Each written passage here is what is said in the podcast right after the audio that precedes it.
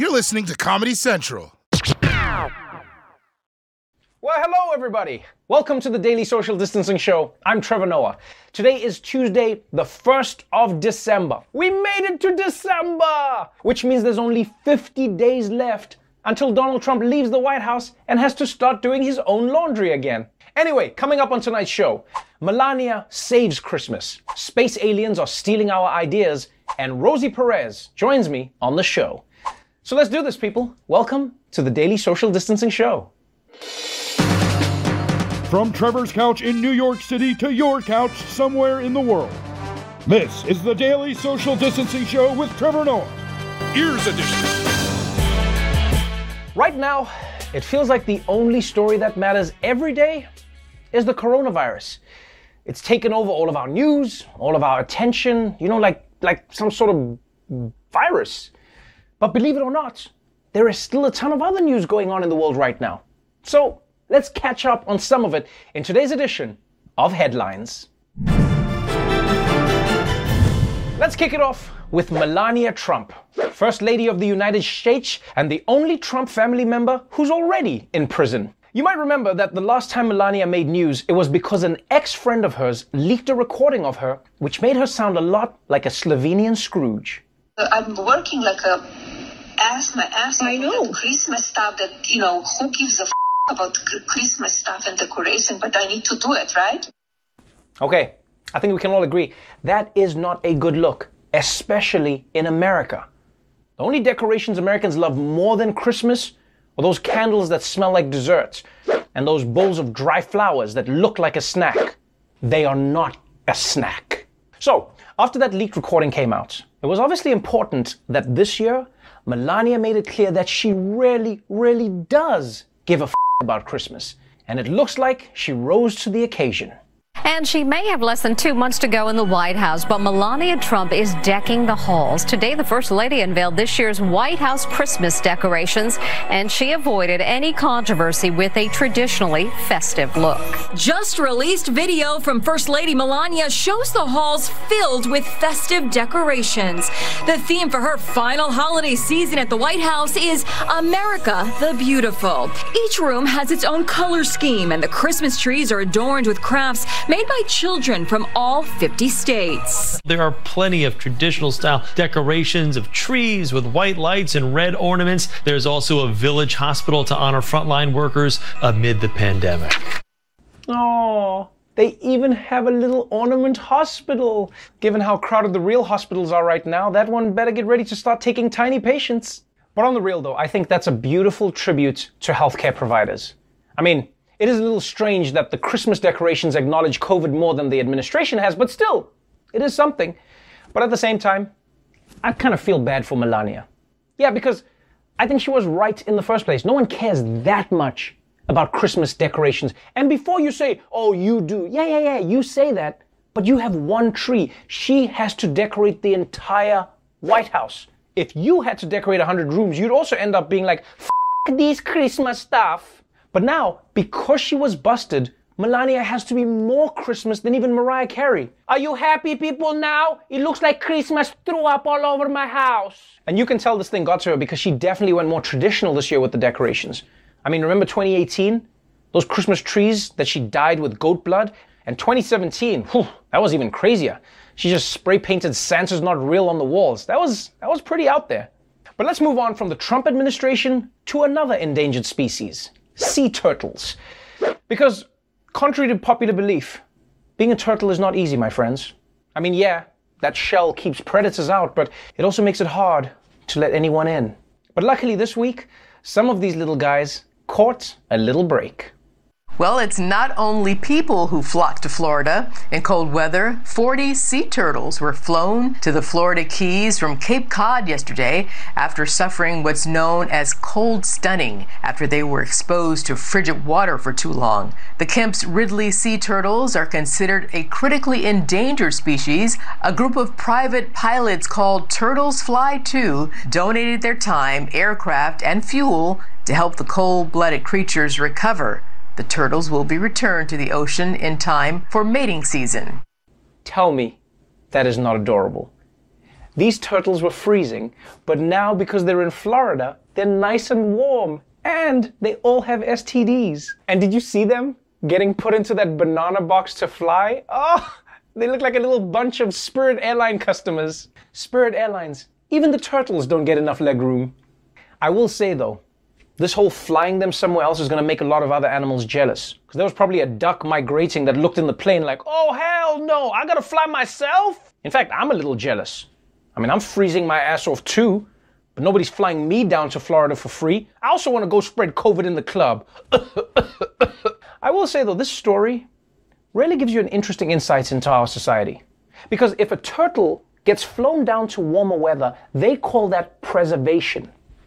But if an Instagram model gets the same thing, she's called a hoe. Double standard much? Moving on from the ocean to the desert, and the big mystery that has everyone talking. The mystery of the silver monolith that seemed to appear out of nowhere in the Utah desert has deepened. It has now mysteriously disappeared. It's not known who removed it. So, do we think it's aliens? It's aliens, isn't it? Gotta be. If if you weren't thinking that this was aliens, you may now. I think it's aliens. yeah. if aliens are going to come down to Earth, 2020 would be yes. the year, though, right? this would be the one. Okay, people. I can't believe I have to say this, but clearly this is not aliens. All right? This is somebody ripping off 2001 A Space Odyssey. Unless it is aliens and they're ripping off 2001? That would be really depressing. Imagine if you found out that aliens just get all their ideas from watching our movies. You know, they're gonna make contact with humans and be like, I am Glornax the Wise, and this is my wife. But here's my question Why are we so desperate to discover aliens, guys? Hmm? Do you know how much crazy shit is already down on Earth? Have you guys seen a platypus? Have you seen a volcano? I mean, just look at this fish. Look at this fish and tell me it doesn't look like an alien that's about to torture Princess Leia. And now, Your Highness, we will discuss the location of your hidden rebel base.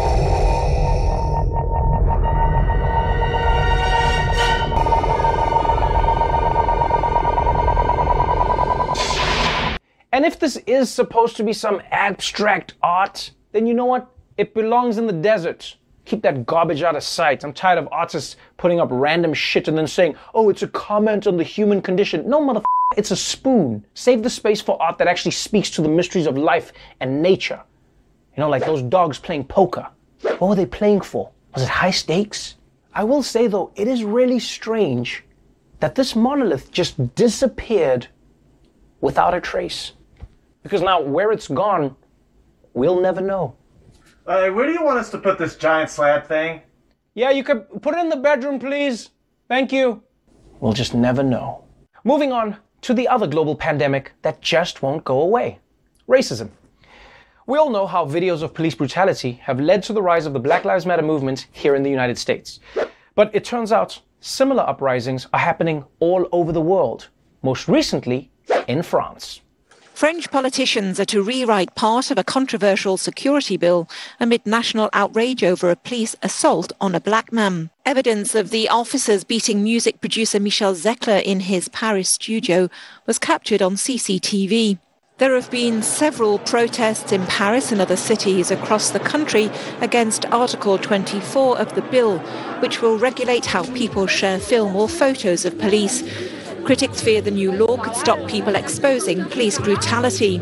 So, it turns out France was about to pass a bill that outlawed sharing videos of the police. But now that the police were caught on video beating an unarmed black man, they're going to try and rewrite that bill. So, in a way, that was very good timing on that beating. Because imagine if it had happened after the law had passed. That guy would have been like, they beat me for being black. Oh no, do you have video? No, because it's illegal to have video. Ah, too bad. Without the video, it did not happen. You can say it happened, but we don't know without the video. but this just goes to show you whether it's America, France, or Nigeria, the official government line is always that police brutality is not a problem. Then, time and time again, we discover video evidence that shows otherwise. So, it's really no surprise that the French government wanted to ban filming I mean, it's easier to gaslight the public when there's no evidence to the contrary. But that's exactly why the French need to be able to film their police, so that they can prove this. And because France makes better police brutality videos. I mean, they've got artistic angles, you know, the black and whites, the melancholy music underneath. It's very sophisticated. And finally, we are now about one month away from the first dose of the coronavirus vaccine. I know, crazy, right? It feels like it was just yesterday when we were punching grannies for toilet paper. But it'll still be at least six months before there's enough vaccine for everybody, which means the fight is now on to elbow your way to the front of the line. Today, a CDC advisory panel is meeting to vote on recommendations about who will get the vaccines first once they're approved by the FDA. With only enough medicine for about 20 million people expected by the end of this year, authorities are having to prioritize. Already, health officials have said that seniors with underlying health conditions and doctors who treat COVID patients should be put at the front of the line. It will ultimately be up to state and local officials to choose where the doses go first. Ooh, this is gonna be the big drama of 2021. Who is gonna get priority for the vaccine? Because look, everyone agrees that the first groups who should get this vaccine should be the frontline healthcare workers, right? Then should be people named Trevor. Then seniors. Very important to protect our seniors. Then people named Trevor again. I mean, in case the first time didn't take. And then we protect those who have pre-exist, like, you know, the people. We just gotta get the order right. And I know they're going to prioritize people based on risk and health. But if you ask me, America has already figured out the best way to decide how to distribute rewards. And that's right. I'm talking about Vaccine Ninja Warrior. Oh, yeah! Who wants to survive? All right, we're going to take a quick break, but when we come back, Joe Biden is selecting his cabinet. Meanwhile, Donald Trump is fleecing his fans. Stay tuned to find out how. Welcome back to the Daily Social Distancing Show. For the past month, the two big stories in politics have been Joe Biden preparing to step into the presidency without breaking more bones, and Donald Trump refusing to step down from the presidency because he insists on keeping the White House Hulu account. So, let's see where things stand in our somehow still ongoing coverage of Votegasm 2020.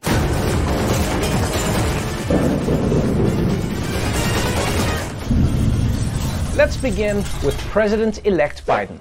America's Control Alt Delete. He's been assembling his new administration and it looks like he's putting his best foot forward. Well, I guess it's his only working foot, but it's still pretty impressive. President elect Joe Biden is unveiling key members of his foreign policy and national security team today. The players are familiar from the Obama administration and notable for their diversity. If confirmed, Alejandro Mayorkas will be the first Latino and immigrant to serve as Secretary of Homeland Security. Avril Haines will be the first female director of national intelligence. And Linda Thomas Greenfield, a career diplomat, is nominated to represent the United States at the UN. Mr. Biden also announced his new White House communications team. It is a diverse, all female group, including several mothers of young kids. Now that is progressive. An all women communications team and a national security team that is racially diverse. People all over the Middle East are going to be like, what an honor, what an honor to be bombed by such a woke administration. And a communications team of all women will be a refreshing change because, let's be honest, guys, men are always lying about size to try and impress people. But don't be fooled. This team isn't as diverse as it seems on the surface. For example, all of these people have experience in their fields. Yeah, everyone's experienced. The Trump administration would never have tolerated this kind of discrimination against incompetence. Shame on you, Joe Biden. Shame on you. Meanwhile, on the other side of reality, Donald Trump's attempt to cling to office faced another setback yesterday when Wisconsin and Arizona became the latest states to formally certify Biden's victory. And the Arizona ceremony happened at a particularly awkward moment for Donald Trump. As the governor was signing the certification documents, his cell phone buzzed with the ringtone of Hail to the Chief. Ducey has previously said he set that song for calls coming from the White House. This time, he muted the phone and set it aside as he signed documents that made Trump's loss official.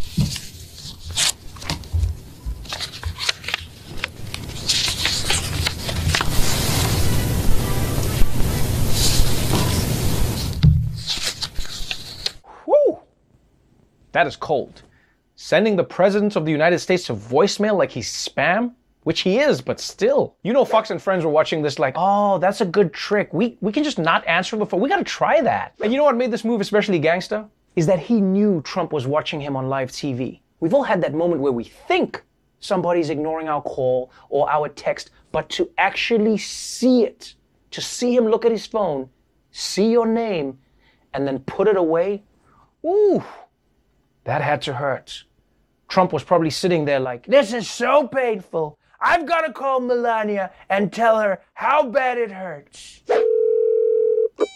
Ah, I guess Melania also can't come to the phone right now. And as upsetting as those losses are for Trump, it's even more frustrating for Trump's supporters. Because they must be wondering how their guy can possibly still be losing, especially after they've donated tons of money for the legal battles against the rigged election. Well, it turns out that that's not where all the money may be actually going. The president's unfounded claims of voter fraud and misinformation surrounding the 2020 election are proving to be lucrative for Team Trump and his allies. A source tells CNN the president and his political operation have raised more than $170 million since Election Day. Now, a fraction of this money will likely go to fund whatever is left of the president's legal fight here, but most of this money, there is very few restrictions on any of this, and most of it will likely go to fund the president's own personal activities he can take that uh, that piggy bank with him for whatever he wants to do in the future.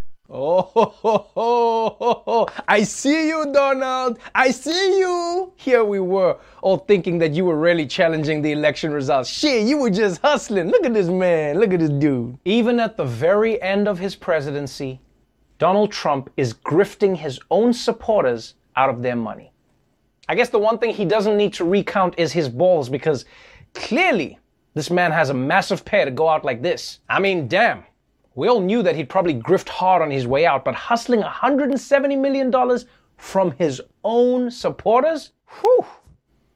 It's one thing to steal all the shampoo bottles from the hotel. Well, Trump, he's taken the piano from the lobby and the indoor pool with him. All right, when we come back, I'll be talking with Ernest Cline about his sequel to the smash hit Ready Player One, and Rosie Perez is joining us on the show, so stick around. Welcome back to the Daily Social Distancing Show. Earlier today, I spoke with best selling author Ernest Cline. We talked about his highly anticipated sequel, Ready Player 2. Ernie Cline, welcome to the Daily Social Distancing Show. Oh, thank you for having me. I'm a big fan. Uh, I am a major fan of yours, not just because of um, the work that you've done, but because of the world you created with the work that you've done, and because of how um, I, I almost want to say, I guess, how much truth telling you told. You know, even in telling a future story, it feels like you've told the truth about the present. Ready Player One was a smash hit, you know, one of the best selling books of all time. And the movie was a smash hit as well. And now Ready Player Two is the long awaited sequel. For those who don't know, it's the story of a not too distant future where everybody basically lives in a virtual world. No one wants to live outdoors. No one wants to do anything anymore. And our true pleasure is garnered by living inside this virtual reality, which might have seemed far fetched when you wrote it, but it seems like we're edging closer and closer to that. It does. Uh, it was really shocking to me how quickly a lot of the predictions that I made, especially about virtual reality and the uh, adoption of virtual reality technology, how quickly that happened. Uh, uh it's only been nine years since Ready Player One was published, and there was not uh, virtual reality uh, headsets available when the book came out, and now there's a bunch of different competing brands, and and I use virtual reality all the time what, what I loved about the book is you wrote about what is many many people's childhood dream. You know, living in a virtual reality, creating an avatar of yourself, flying, becoming a dragon. You know, becoming like a an iron giant, whatever it is. But what I loved about it is the fantasy is couched in the reality of uh, you know, in and around the toll that it has on human beings. We see like real life people not knowing how to interact. We see people just like addicted to like the social media side of this thing and to the world where they can be somebody else. You love, you clearly love the science fiction. You clearly love, I mean, it's not even fiction anymore, but you love this world. But at the same time, you're always really careful about making it seem like a complete fantasy. Talk me through how you play with that and why you think it's so important to keep reminding the reader of how dangerous this technology could be. Uh, that's a great question. I feel like all of our technology is potentially dangerous. It just depends on how we use it, and uh, and sometimes the um, perils of that technology don't become apparent uh, right away. Like social media is relatively new, like 10, 10, 15 years, and only now are we're beginning to see the huge uh, sociological ramifications that it can have, uh, and also just the way it can affect people personally. Uh, and that's true of the internet in total. Like I think it is it drastically altered our lives and it's drastically changed the way people interact uh, with each other in both good and bad ways. So I always wanted to show both sides of the technology and also just the addictive nature of uh, if something's really enjoyable and really fun, the impulse is to do it to excess. And so um, I always try to show you know the characters struggling to to find balance with their love of technology, which is something that I do in my own life. One of the biggest reasons I'm a fan of your work is that you did something that I've always missed in the world of science fiction and fantasy for so long, and that is you have diversity. Like every fantasy story, I'd just be like, wow, okay, so there's just like no people of color in these fantasy worlds. But you have a diverse cast of characters. And what I love is it's not forced. You're just talking about real people who play video games, whether it's, you know, Japanese kids or whether it's a black woman who's struggling with being LGBTQIA in this world and she's going like, what is my identity in the real world and the fake world? You know, so so my question to you is like, why how did that come about? Because it seemed so natural. It doesn't seem like you're, you know, bowing to anything, but it, it really informs the story and the characters. Thank you. Well, that's part of my worldview and part of my own experience uh, being a gamer and kind of venturing out. Uh, uh, it's one of the things I love about the internet and video games is it uh, by creating an avatar, you create this alternate idealized version of yourself, and you have control over how other people see you. The internet can strip away a lot of prejudices that way um, uh, by uh, allowing people just to connect as pure intellects, you know. Uh, and I think uh, I think that's been a really um, powerful thing in my own life because uh, you can get to know somebody and feel like you know them really well without ever even being in the same time zone. So I think um, uh, the internet can be a powerful tool in creating empathy, and that was something else I wanted to explore in Ready Player Two. The idea of this virtual reality technology allowing you to walk a mile in somebody else's shoes. I think a lot of the problems that we're facing right now can be traced back to a lack of empathy. And if there was a, a it would be great if technology created a way for you to uh, see how other people feel. You know, people can't do it on their own. It would be great if there was an invention that allowed you to uh, uh, see the world through other people's eyes or walk a mile in their shoes. So um, uh, those are all things I wanted to weave into the story. In Ready Player 2, and I don't want to spoil it for any of the fans because I would hate if someone spoiled it for me, but just the beginning of the story is what if you could be immersed what if you could feel what was happening in a game? What if you could feel what somebody else was feeling? I mean, like, one of the most interesting parts in the story is where people are now experiencing famine. People are experiencing somebody starving. People are experiencing a war torn region, and it changes their empathy. But what you also do in Ready Player 2 is you show how hard it is to maintain your empathy and, and your level of, of, of just wanting to understand when you become part of the class. You know, you've, you've got You've got Parzival, who is like this legend who fights the man and wins freedom of the Oasis. But then very quickly, he's the billionaire now. He, you know, wants to make the money, he wants to make the moves. And it's interesting because he's not a villain, but we come to realize how quickly you can make the wrong moves if your if your environment changes dramatically. And obviously, that means like just being super rich. You think very differently. Yes, well, I, and also he's a teenager. You know, kind of becoming the CEO of of, uh, of a huge company like Facebook or Twitter when you're that age and maybe don't have uh, the wisdom to, to handle it. That was something that I knew uh, when I told this story that these characters would all have to confront. And uh, because it's something that the you know CEOs of all our big tech companies are confronting the implications of their technology right now and the, right. the, the profound ways that it affects even the way people think. Already, the internet is in social media is plugged directly into our brain in some ways, and uh, and it's a, you know uh, affecting everything around us. So uh, I'm glad you picked up on that. That was definitely part of the fun of telling the story. But when you look at the real world, you look at the Amazons, the Facebooks, the Twitters, the you know Snapchats, TikToks, whatever it is, there is no denying that they've consumed a per- certain part of our brains, and they're going to inform how we think and even see each other as human beings. When you look at the real world and you look at these CEOs and these companies that they've created, what do you hope that they'll understand about what they've made, and what do you hope that they'll apply to these products to try and make them as ethical as possible for the human race? uh, well, exactly what you said, uh, an effort, some effort to uh, make the technology ethical and not uh, not just openly allow uh, this uh, basically mind control device that they've created to be used by anyone to sow um, the seeds of disinformation. It's just um, something that we've required of like television networks and radio networks for decades, but this new technology kind of rose up without any uh, oversight, and now it's uh, seems to me that it's spiraled out of control, and it's it's kind of still like the wild wild west. And now we're struggling to rein it in at a time when it's already feels like it might be too late. Yeah, you've got to rein it in before it's too late. Um, I could talk to you for hours about this. I mean, because the book will will last you for hours, and I hope everybody goes and gets it. If you're a fan of video games, if you're a fan of the future, if you're a fan of the present, you're gonna love it. Well, I appreciate you, man. Thank you so much again. Thank you for taking the time. Oh, Thank, thank you. you for writing an amazing story. And for real, thank you for including every single kid who actually plays the video games that they're so often excluded from. So thank you so much for this. Thank you for your time. And um, I'm excited for everyone to read Ready Player 2, and I'm excited for the next film. Oh, thank you so much, Trevor. Don't forget, Ready Player 2 is available right now. Don't go away. Welcome back to the Daily Social Distancing Show. Earlier today, I spoke with multiple award winning actress Rosie Perez. We talked about living in the corona times and her brand new miniseries, The Flight Attendant. Rosie Perez, welcome to the Daily Social Distancing Show. Hi, thank you for having me. How you doing? I'm doing good considering everything that's happening in the world. Better now that you're on the show with me. Um, before we get into the show, that is blowing up everywhere and people are loving on HBO Max, The Flight Attendant, I wanted to talk to you about the journey you've had with coronavirus.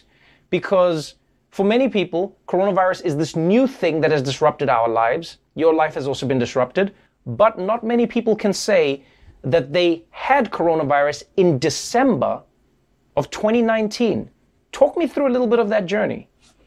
Sure. We were in um, Bangkok and uh, filming The Flight Attendant.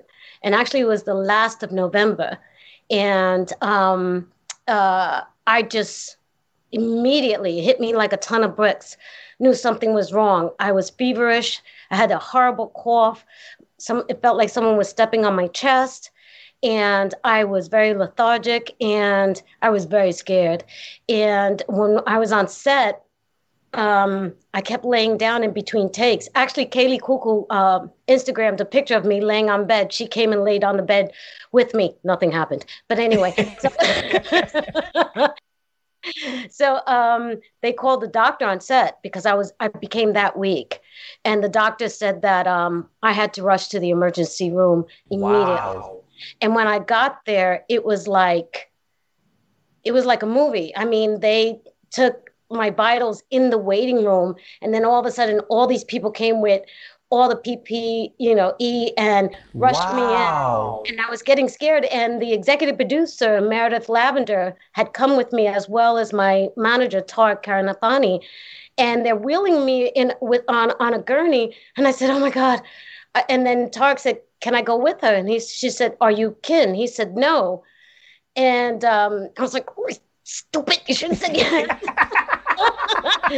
and so then Meredith says, I'm her sister. Now, Meredith is blonde and blue eyed, typical looking white woman. And the, the, the doctor looked at me and I go, in law, in law.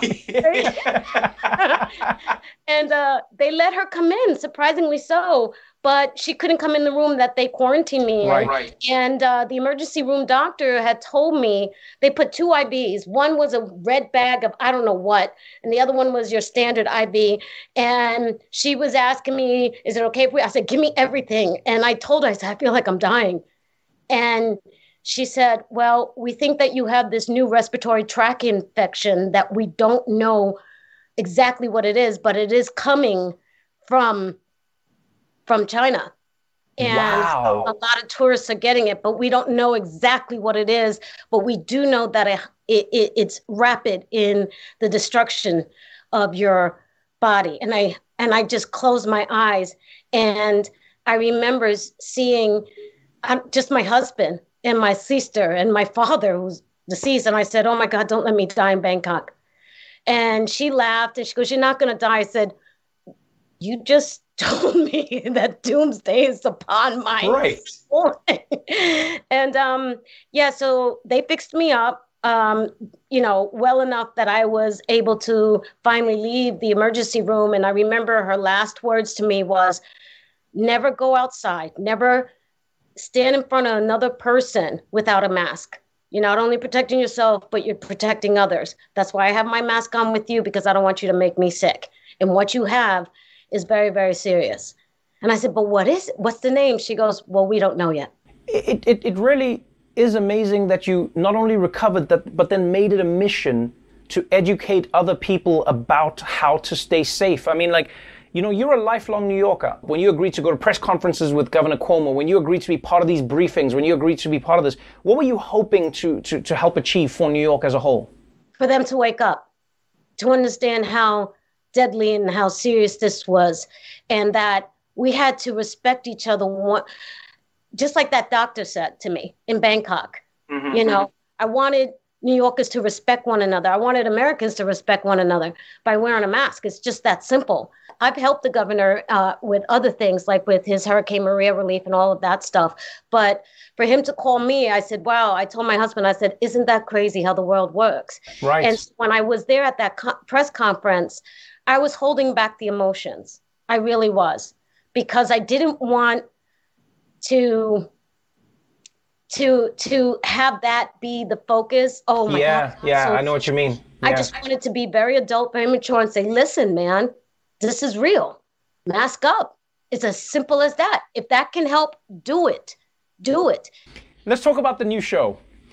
It is generating quite the buzz, and it's a really fun conceit. You know, the flight attendant. When, I saw the title, I was like, oh, this is cute. What is this going to be? Like a romantic comedy? Is this going to be just like a straight comedy? And it's like, no, this is a dark, but sometimes funny and really gripping show about like a murder mystery. And when the show started, I remember being like, oh, Rosie, this is wonderful. You're playing such a nice character. This is great. But now I'm not so sure. And I don't know what's coming up because the show, we can't binge it. It comes out weekly. But it seems like you play a really shady character in this world. You will find out. You will find out. That's all I could say. I can't. But Megan is uh, my character, Megan Briscoe. She's definitely keeping a big fat secret, and um, and it's it's uh, you know slowly going to be tearing her apart. And and um, also she, you know, I love playing this character because at first the uh, executive producers, um, you know, had in mind her being a little bit more tough, and I said no. This woman is menopausal. She hates her life, her middle class life, which is actually fabulous, but she just can't see it. And she, her only friend is Cassie Bowden, Kaley Cuoco's character, who doesn't feel the same way about her. I said, that's pretty sad. That's pretty sad. Right. And without judging her, I wanted to bring something special to it. You know what I mean? And that I know exactly what you mean. Yeah. What attracted you to the show? Why did you go? No, it's Rosie Perez. I'm going to do this show. um, a drunk flight attendant that sleeps with first class passengers and then wakes up uh, next to one of her conquests and he's dead. I was in. but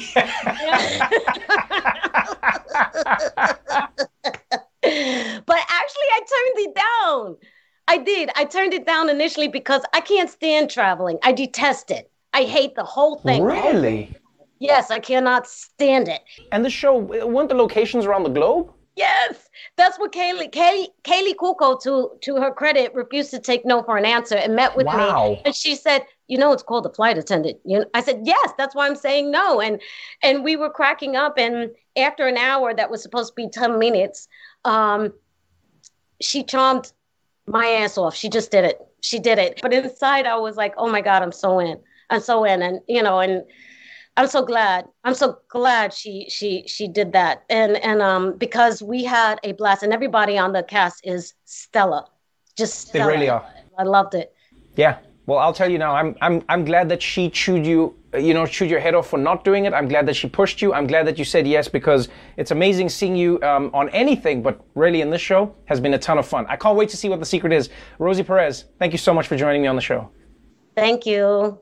Don't forget, The Flight Attendant is available now on HBO Max.